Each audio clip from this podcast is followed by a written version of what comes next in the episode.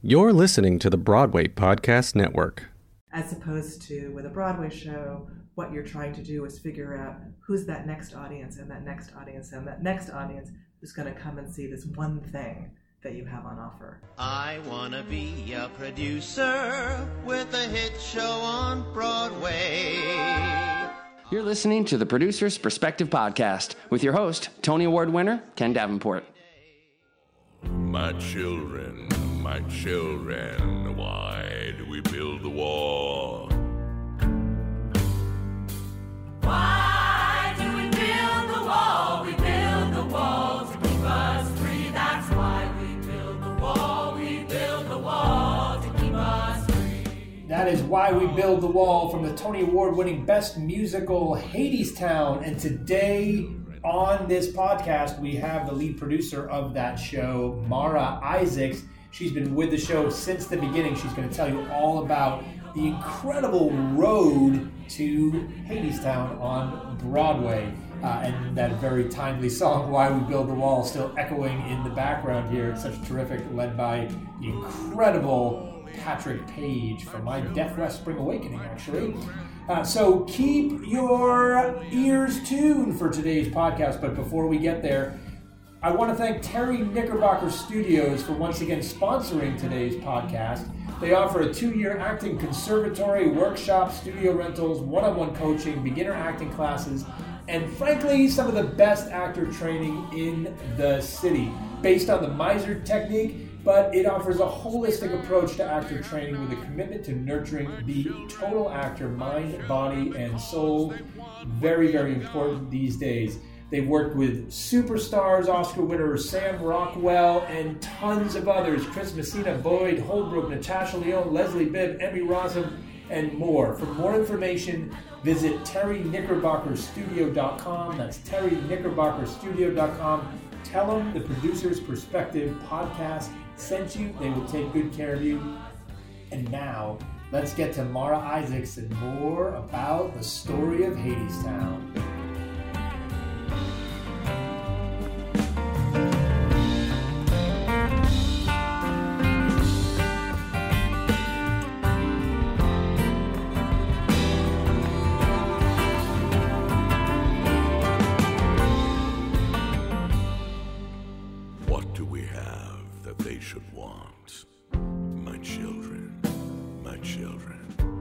What do we have that they should want? Hey, it's Ken. I hope you enjoyed this episode of the podcast, and I hope it's pulling back the curtain on this business of Broadway. If you're looking to learn more about what makes this industry tick, go to my website, kendavenport.com, and sign up for my weekly newsletter. I'll send you one email a week, one article about what I'm seeing, trends, insights, marketing ideas on what's happening on Broadway right now. That's kendavenport.com. Hope to see you there and in your inbox. Hello, everybody. Welcome to the Producer's Perspective podcast. My name is Ken Davenport. It's a very exciting day for us today. We have a very recent Tony Award winner in the house, the Tony Award winning producer of Hadestown, Mara Isaacs. Welcome, Mara. Thank you so much for having me. So, Mara is the founder of Octopus Theatricals, a leader in the field of new play and new musical development. She's produced over 100 productions that have been seen all over the world, Broadway and off Broadway, like Vanya and Sonia and Masha and Spike. That's actually one play, not four. Uh, translations, Anna in the Tropics, Fiasco Theaters Into the Woods, the Brother Sister Plays, the Laramie Project, which is one of my favorite shows of all time. Uh, she's done stuff at theaters all over the country, like BAM and La Jolla, Berkeley Rep, you know, those regional theaters that are really just a bunch of hacks. uh, she is the uh, was she was the producing director of the McCarter Theater Center for 18 years. That's a long tenure. know, right? She teaches all this stuff at CalArts and Princeton, tons more. Learn more about her at Octopus Theatricals or just listen to this conversation right now. So tell me, where did you fall in love with plays and musicals? How did this start for you? Well, I think I'm one of those kids who I don't remember what my first play was because my parents took me to everything plays, musicals, symphony, dance. I was an arts kid um, as a patron, not as a performer. Although, of course, like many people who've ended up in the theater business, we had our fair share of training and amateur hour things. I certainly had my fair share of those. But I actually had no aspiration or intention of going into the performing arts. That was not the path I thought I was headed on. What are we going to do? I have a degree in medical anthropology. Of course. Right. Yeah, you makes know, sense. As one does. And uh, but while I was, I mean, there's multiple parts of that story. While I was very serious academic student by day, I was singing in some extracurricular, sing, you know, singing groups at night: a glee club, a chamber choir, a jazz vocal jazz group, a women's octet. You know, over the my undergraduate career, a bunch of different groups. Somebody had to organize the concert. Somebody had to put together the tour. Somebody had to do this, do that, the other thing, and everyone else seemed really stressed out by those activities. And I thought it was kind of easy. I didn't understand what the big deal was. And by the time I graduated from college, I was singing in and managing a chamber choir that was going on tour to Scandinavia and the Soviet Union. And I was running an amateur musical theater company. And my cousin, who's six years older than me and was like a big sister to me, was working as a professional equity stage manager in Los Angeles, which is where I grew up. And she said to me, You know, I've been paying attention to what you've been doing, and you should apply for an internship at the Mark Taper Forum. So I thought, well, okay, I'm going to take some time off before I go to, back to graduate school in public health or anthropology. So that sounds like fun. Um, and here I am almost 30 years later. You you have to be one of the probably the only singing anthropologist, medical anthropologist probably in the world. And you Yes, I no. know. You I- disagree. You I think there's a whole know. slew of you out there. I can see it on your face. Yeah. Okay, so you start as an internship there. And when did you in this internship did you shift and like, oh no, no, no. This is this is what I'm really supposed to do. This is my career. Did it happen early for you? It happened pretty quickly. I think that the internship was just a three month thing. It was during the New Work Festival, which at the time, this is now 1990, was, other than the Humana Festival, sort of the flagship new play festival in the country. And I didn't even know what new play development was when I started. So I got this sort of crash course in what it meant to support artists and make work. And it was you know, the, all the light bulbs went off, and I thought this is kind of great. I like this. This it means something to me. These are people who have something to say, um, who are speaking to this community, and doing so in a way that's artful. I mean, one of the projects that was being workshopped that year was part two of Angels in America. So like that that was my introduction to new play development. How could you not fall in love? And as a fly on the wall there and watching these things develop, do you remember any pearls of wisdom that you got that you still think about today as you were watching these things be developed? Any great mentor advice about development? It's funny. I don't. I don't have a specific pearl of wisdom, but there are were people who were very influential at that time. Gordon Davidson, who was the founding artistic director of the Taper, being uh, first among them, as somebody who demonstrated to me what vision oriented and mission oriented leadership was about that that how important it was to make work that was in conversation with the times and with your community um, Oskar Eustis was on staff there at the time and taught me a lot about how you build trust with artists and get them to trust you in order in the service of their story um, corey madden who was a producer there at the time was probably the person who most who helped me see what being a creative producer was specifically. There were a lot of people in that time. So, what is a creative producer to you? This is a question I think that everyone has a different answer to. I did a blog and asked like a hundred producers what they thought that meant. It's one of the most read blogs I've ever had. Hal Prince wrote a very famous article in the '90s how there weren't any more creative producers. I remember that. And And, I remember saying, "Ah, "But I'm one. I'm one." I said the same Yeah, thing, frankly, and uh, I show you a letter afterwards. He wrote me after a meeting, which he talked about the Laramie Project, talking about how we do that. What do you think that means today in 2019? A creative producer. I think that the term is sort of in response to this artificial division that people think there is in the way art is made. That there are people who are artists, and there are people who are good with budgets and numbers and being organized. And to me, a creative producer is someone who approaches it much more holistically, who had both has all of the capacity to handle what you know the business acumen part of the job but also understands what creative process is how to support artists. Different creative producers are going to do that slightly different ways with slightly different approaches but the idea is i'm a storyteller. I'm not the one in the room directing the actors. I'm not the one writing the plays but in the way that i assemble artists in the way that i guide projects i am doing so in service of a creative process and it looks different on every project, which is one of the reasons why even I have a hard time defining it because the artist I work with on project A is going to describe my work differently than the artist I work with on mm-hmm. project B because I also shift depending on what the need is. And then some projects they don't need that sort of hands-on creative voice, and so I'm a little bit more in the background. Yeah, that's something that I've only realized actually in the last couple of years. There are some shows where I seem to be in the rehearsal room almost every day, and there are some shows where I'm like, "Yeah, you guys have fun. Just call me at the end and show me what you got." Exactly. How, you talked about assembling creative teams. Mhm. What is that process like for you? Like, what? How do creative teams even get your attention? What do you look for? Do you try? Is it about, oh, I'm going to put together people that I think will really get along? It's very intuitive. I don't know that I have a thing, except that I sometimes that the creative teams find themselves, and sometimes they need help. And so I spend a lot of time seeing a lot of work and meeting with artists so that I understand not just what the result is of the work that they do, but how they talk about it, how they think about it, what their process is, what questions they ask. Because two people might make work that looks on the surface like it belongs together, but their ways of getting there might be completely contradictory. So it's just as much about understanding how they work as it is what they make.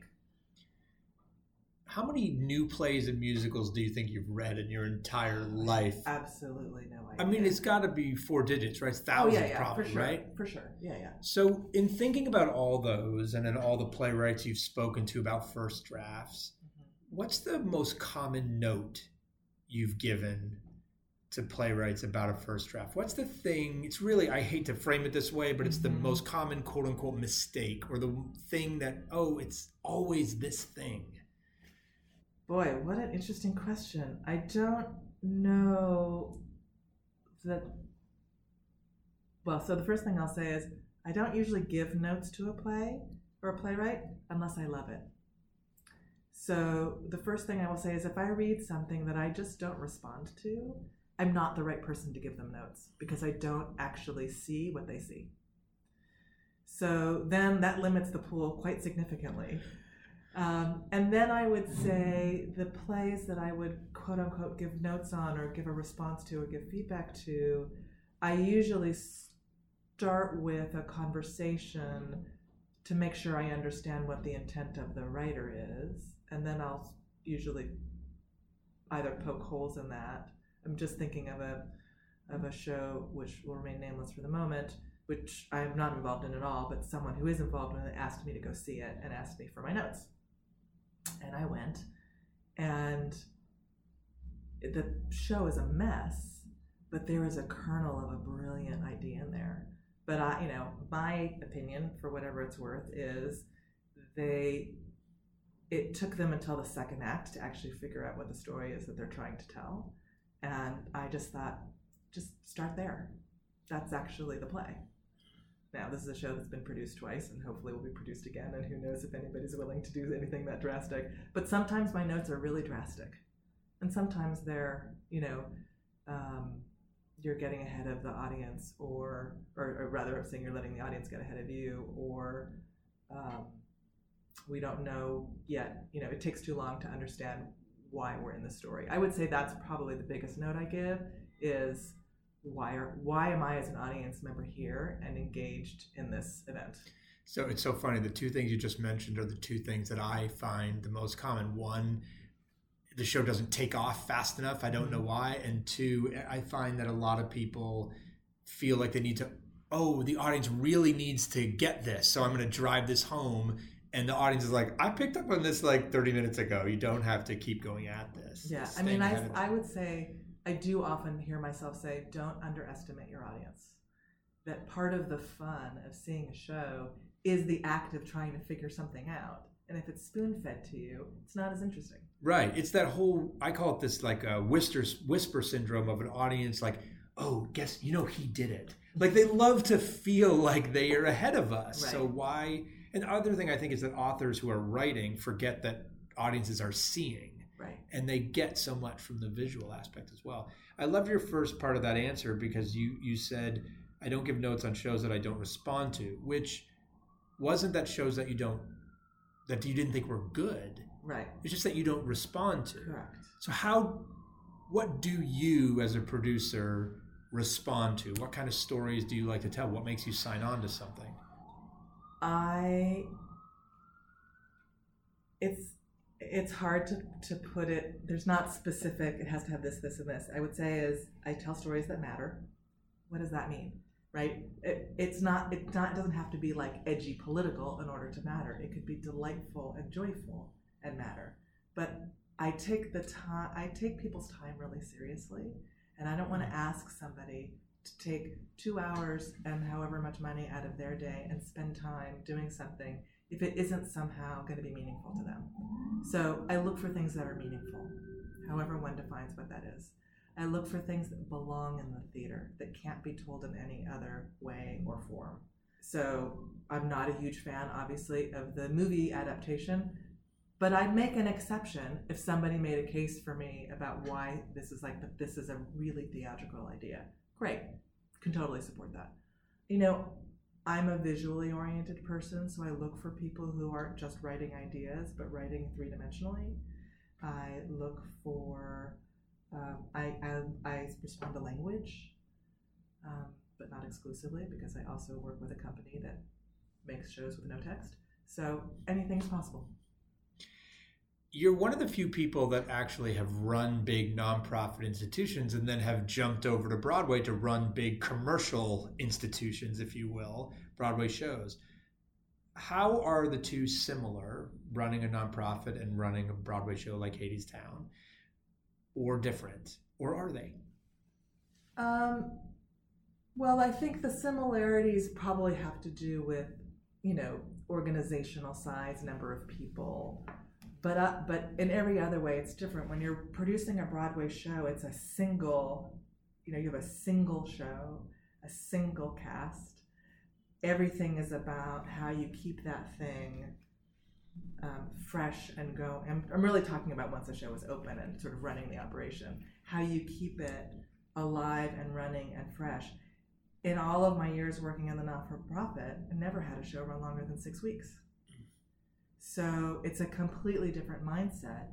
And you're and you're playing a show in the same building for the same audience who's coming back over and over again to see the next thing, as opposed to with a Broadway show, what you're trying to do is figure out who's that next audience and that next audience and that next audience who's going to come and see this one thing that you have on offer.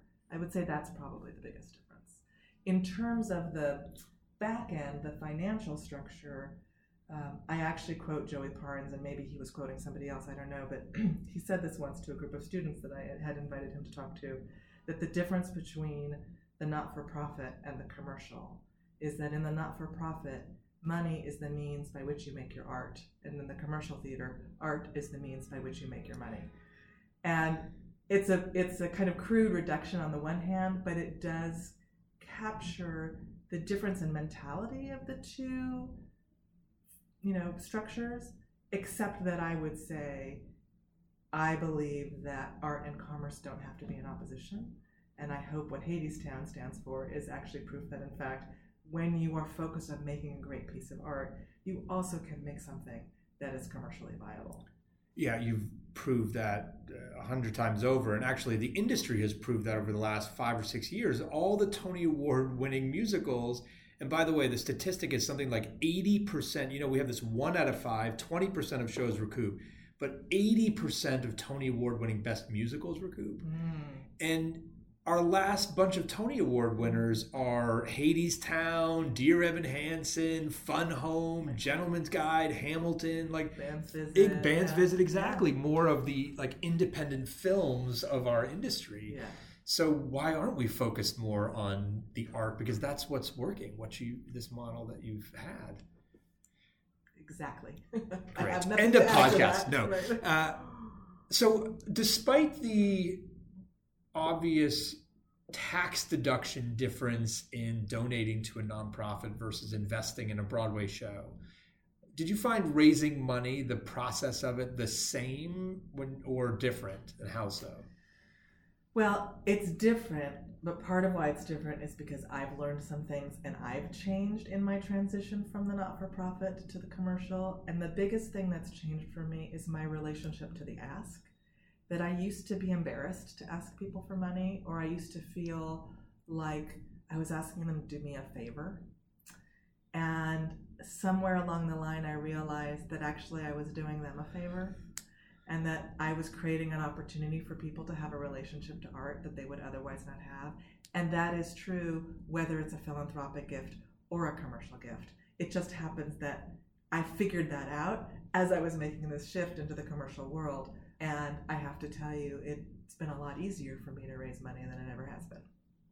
And what do you do and what do you say when those investments don't turn out to be quote unquote commercially successful? Well, so far, So far, so good. Right. Um, but also, what I would say is, what I say when I'm talking to potential investors is, I talk about my passion for the show and why I think it matters, and that most of the time I say to people, you should think about your investment as really expensive opening night tickets, because that's the one thing I can guarantee that you will get.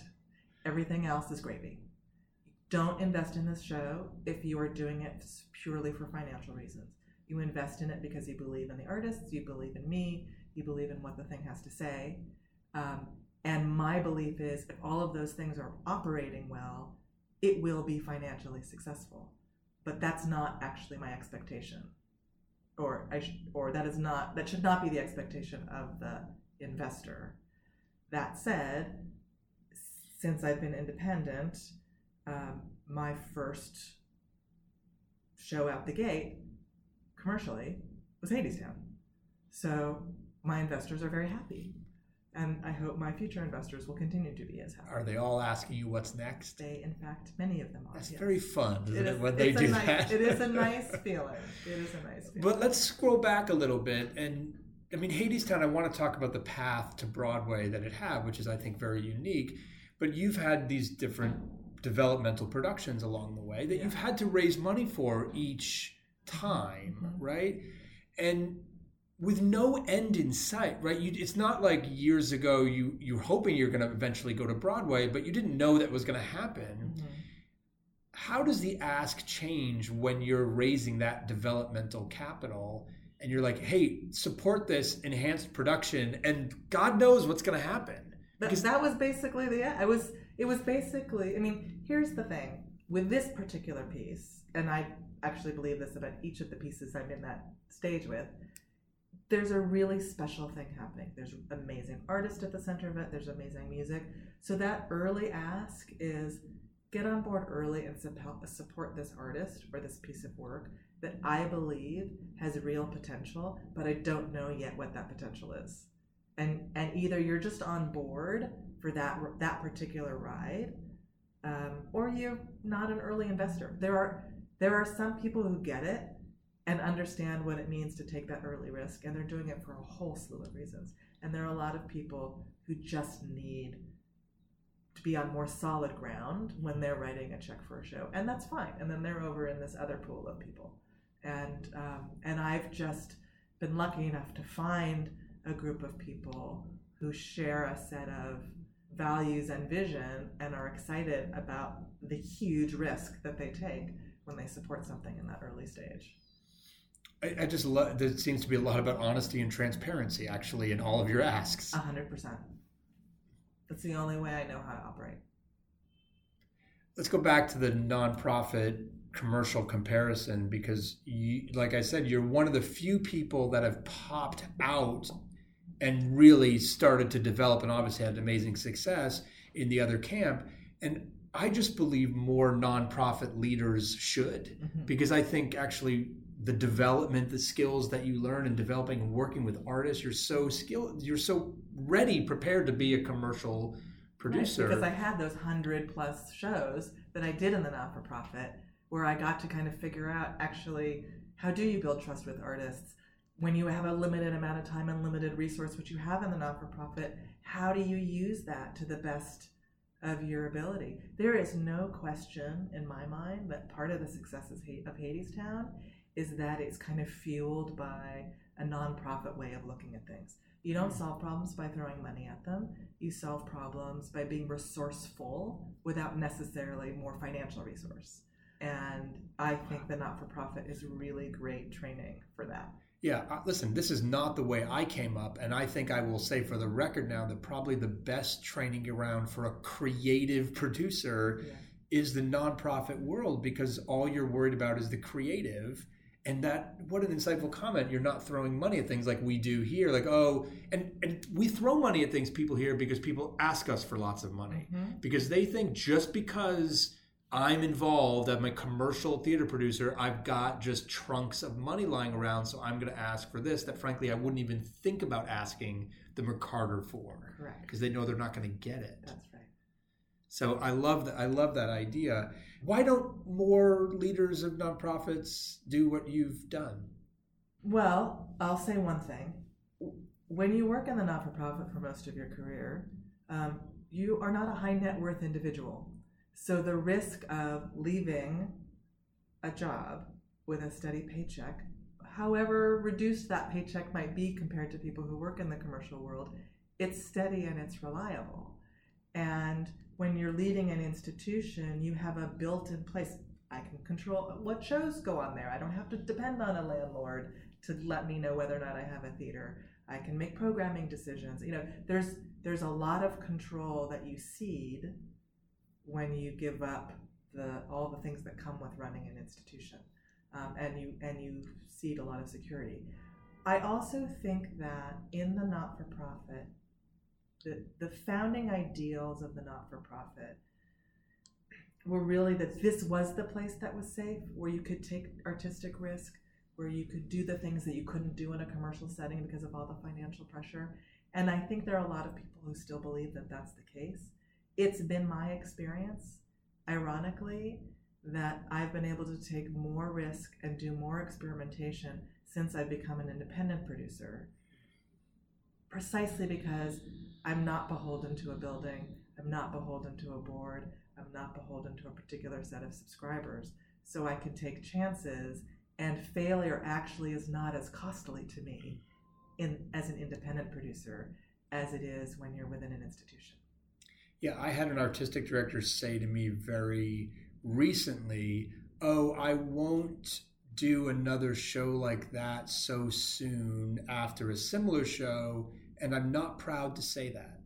It was you could sense that there was like I just my subscribers, my board, my people won't let me. there's a there's a kind of I mean I will say I felt constrained. And it wasn't about any one particular not-for-profit. I was being recruited for artistic director positions in other not-for-profits. And so I was meeting a lot of boards and looking at a lot of theaters. And I thought oh actually my issues are not with any one place. It's actually with the model and the only way for me to to actually do the very eclectic range of things that interest me is to create my own model because it doesn't actually exist in an, in an institution that I'm aware of. So tell me about how you found Hadestown, your first commercial one out of the box, which is obviously a big fat hit in so many ways. How did you find it, and how did you start to develop it? So I have to credit Dale Franzen, who's one of, the, of my partners on Hadestown, who was uh, when I first started Octopus Theatricals. Dale was the director of the Broad Stage in Santa Monica, which is a beautiful 500 seat performing arts center in Santa Monica, California. And she had actually found the material and had developed a relationship with Anaïs and had optioned it for development at the Broad. Ironically, the Broad was a presenting organization more than it was a producing organization, and Dale had the self awareness to realize that she needed to bring in some people from the outside to help her figure out how to develop this piece. And it happened just at the time that I was leaving McCarter and starting on my own and was looking for consulting opportunities to, you know, support myself, as per the previous conversation with the um, lack of steady paycheck, uh, to as I went on. And so I started consulting for the Broad, and it was through the Broad that I and through Dale that I was introduced to Hadestown. And I first started working on it as a hired gun on behalf of this other institution and started working with Anaïs. And that's about the time that Anaïs and Rachel started talking to each other. So the three of us, um, you know, really started moving the piece forward. I recognized that the Broad needed an institutional partner if they were really going to pull this off. At which point, I went to New York Theater Workshop, with whom I'd had a deep relationship with mm-hmm. in my time at McCarter, and and kind of match made them. And then through a series of events, Dale ended up leaving the Broad. The Broad let go of their option. Dale and I formed a partnership. We re-optioned the show, went back to New York Theater Workshop, and the rest is history. How different was the first time you saw Hadestown to where it is today? Oh, it's remarkably different. I mean, when I first, you know, my first encounter with it was just with the music, and it was a you know, seventy minute album that was very theatrical, um, but it didn't have. It had a lot of missing part. A lot of the story was left up to the gaps between the songs, and what we began to do when we started working together on it was to try to identify what was missing from the story and what needed to be filled out. And and Anaïs wrote a tremendous amount of material between 2013 when I first joined the process and 2016 when it premiered at New York Theater Workshop. And then even then at New York Theater Workshop it was a cast of 8. There was no workers chorus. You know, we identified things that you know needed to be fle- more character stuff that needed to be fleshed out. We really wanted to add this workers chorus as a way of raising the stakes for what happens in the underworld. Um, and you know, and then the changes after that were just lots and lots and lots of small incremental incremental changes. But still, even in that early stage, you were like, "Oh, this could be something super special." Oh, I tell everybody the story. I had what I call a classic driveway moment with Hadestown. Dale had sent me the album. I didn't know anything about it. She's like, "Listen to this and tell me what you think." And I'm, you know, like, "Okay, great." I stuck it in my CD player in my car, and I'm off to the next thing. And I get to my destination, and I sat in my car for 40 minutes waiting for the album to get to the end. I could not stop listening to it and I was absolutely transfixed and knew that this like I didn't know it was going to go to Broadway. I, if you had asked me then, I would I was imagining like a site specific immersive, uh, you know, installation somewhere with this kind of funky, strange thing, because it didn't sound like a Broadway show. It was its own thing, and then as it evolved, it found the form that it is now since it's arrived on Broadway and since you've arrived on Broadway and are now past the six week mark, right? So you've now been running a show longer than you've ever run a show before. Yeah. What's the biggest surprise to you about working on Broadway? The biggest surprise. What's a surprise? Have I really been surprised by anything? I think what surprised me is the passion from the audiences that I didn't expect night after night after night to see people galvanized. I mean, I shouldn't say I'm surprised by it because it was my greatest, you know, hope and dream, but I had never experienced that before. And that's been incredible. I don't know that I've been, I mean, I guess I'm actually surprised. I didn't expect we would be quite as commercial as we've ended up being. I always thought Hadestown was a really risky show. I thought it was going to have its kind of niche place. And so to see it embraced in the way that it's been embraced, and, and I don't mean just by the community, but I actually mean by an expanding pool of audiences, I think that surprised me. Our weekly grosses have surprised me. Well, I, I said to you, I think the night I saw it, that it look, it surprised me as well. Mm-hmm. And what I love about the job that you have done on the show is that you saw in something that so many other people, including myself, just couldn't see. Mm. When we mm-hmm. saw this show coming down the road, mm-hmm. I remember thinking like, how is that going to work? That that Broadway isn't that place right now.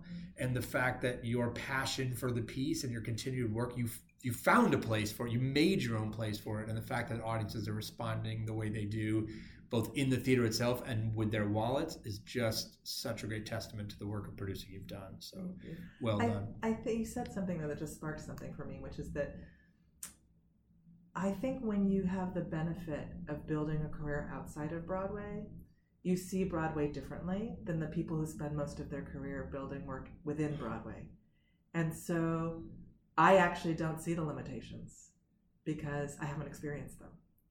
And I wonder sometimes if the people who have been working on the street for as long as they have have it, have almost self-imposed those limitations instead of, you know, coming as an outsider. So I'm going to try to maintain my outsider status as long as I can so that I can keep seeing things that aren't there. I think I've started to feel like this podcast is like career therapy for me because I I spent you know ten years as a company manager and general manager in this business, and as an actor before, and a writer and things, but thinking only about the box of Broadway.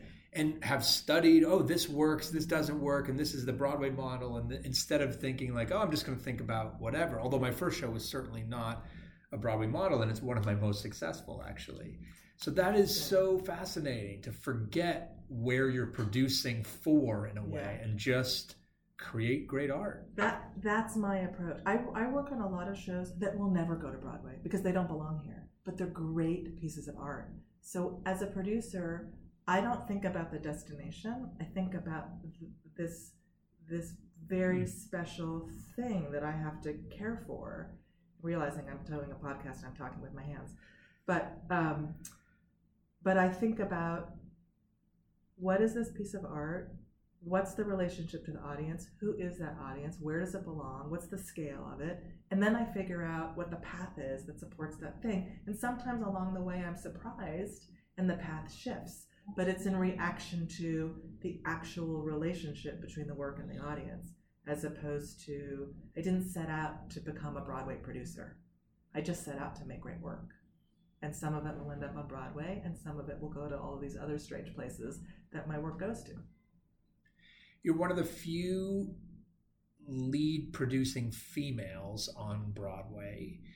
How has that experience been for you? Have you noticed a difference or is it getting better? What's what's been your experience as you'd entered this world, which doesn't have as many of you as they should? I say multiple things, some of which will contradict each other. One is I have spent my entire career apparently being one of the few women who's done X, Y, or Z. Um, I just don't think about it. I just set out to do. I mean, I I never. It's it's about not seeing those limitations. No one. If if someone thought I couldn't do something, they never had the the courage to say it to my face. And so I didn't know they were thinking it. And I just went and did it. Or if they did say it to my face, I must not have been paying attention right at that moment and I didn't hear them. So I feel I I have the privilege and also I think there's a generational thing. I'm I don't know, second wave, whatever, feminist. You know, there are a lot of people before me who were facing much more hostile and direct discrimination. And by the time it came around to my generation, it was much more subtle. And I think I had convinced myself that it was a thing of the past. So I just refused to see it. So for me, it's a non issue. Are there moments when I think, hmm, you know, I bet you if I was a man that I would not have had that particular hurdle? Absolutely. And my response in the, those moments is, well, do I want this or do I not want this? Then I'm going to jump over that hurdle. And that's been my approach. I do think it's getting better. I think as I look around me, I have so many colleagues who are women. There are so many people who paved the path before me who are women who I think haven't been fairly celebrated and shouted out, but who clearly opened the door that I am walking through for sure. Um, and I'm just interested in leveling the playing field now for more people of color because I feel like that is the the ceiling that we are nowhere near breaking in terms of the producing world that we really need to um, figure out why that is. And anything we can do to encourage that? Come up with any ideas as of yet? Something I think about all the time myself. As we listen, you're actually speaking on a panel for us at our conference coming up, right? Mm-hmm. One of the challenges we have is filling, and we always looking for them Mhm. are people of color to fill those panels, especially in the producing side, and it's challenging. Mhm, mhm. I think that we this particular industry is an industry that has a tradition of going with the people who have the most experience or who have been around the longest. And when that happens, you perpetuate the demographic that has always been. And I think somehow we have got to figure out a different way of validating somebody's abilities besides what they did before, mm-hmm. because otherwise we're never going to break the cycle. Yeah, it's so funny is attorneys every year there's a new set at the top law firms. They hire the best folks who have never tried a case before, mm-hmm. right? But they invest in them. They actually seriously invest in them in training programs and et cetera. But we just don't do that. Okay, my last question, which is my genie question. I want you to imagine that the genie from Aladdin comes to visit you and honors you for the incredible work you've done in Hadestown and everything else in your career by granting you one wish. What's the one thing that drives you crazy about Broadway? That makes you angry, frustrated, wants makes you want to flip up a table, smash this podcast mic that you'd ask this genie to wish away in an instant. And we've gotten everything from, of course, theater availability, high prices to sippy cups. That was Tim Rice's comment, by the way, one of my favorites. Um, scalpers. That for me, the one of the challenges as a values driven producer is figuring out how to make a show accessible to the broadest possible audience. And normally, the way you would do that is by having price points at all different places on the spectrum. But when the brokers buy up all your cheap seats, the people who you're trying to make a space for don't have access. Um, and so, if I could change one thing, that would be it. A very good goal. In fact, it was one of the reasons why the Broadway League was actually created almost like 75 years ago was to battle this problem that we're still battling with today.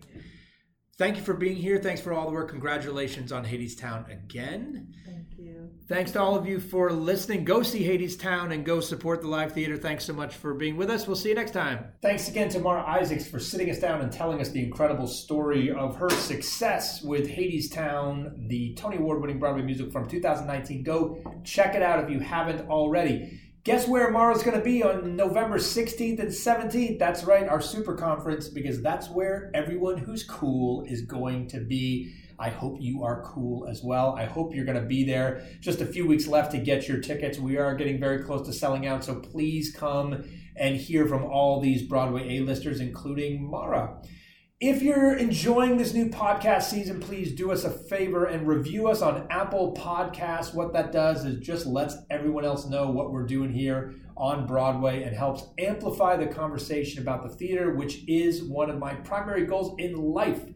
If you want to keep up with Hadestown, follow Hadestown on Instagram simply at, at Hadestown. And now, this week's Songwriter of the Week, hashtag Songwriter of the Week, is Niko Sakalokos.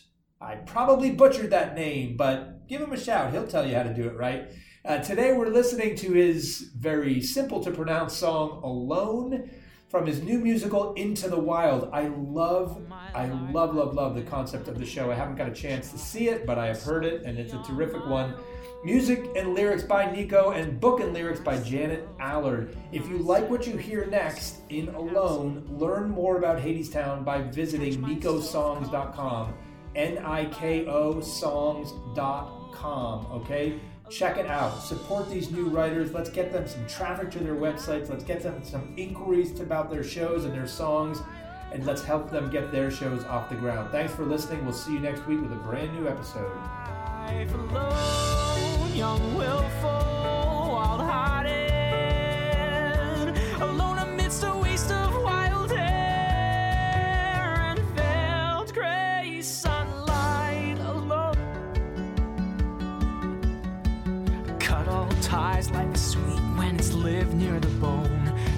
Ultimate sacrifice.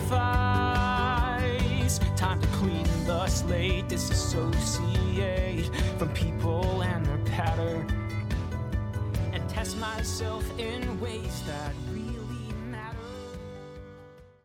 Hey, it's Leslie Odom Jr. here on the Broadway Podcast Network to tell you about the Rise Theater Directory, a program of Maestra Music. Rise is a national online resource designed to connect and empower backstage and administrative and creative theater professionals from underrepresented backgrounds. If you work or aspire to work in the theater community, this can help you find your next project. And if you hire theater professionals, search the Rise Theater Directory to find your next team. Create your profile now and get more information by visiting risetheatre.org. That's theater with an R E R I S E T H E A T R E dot org because only together we rise.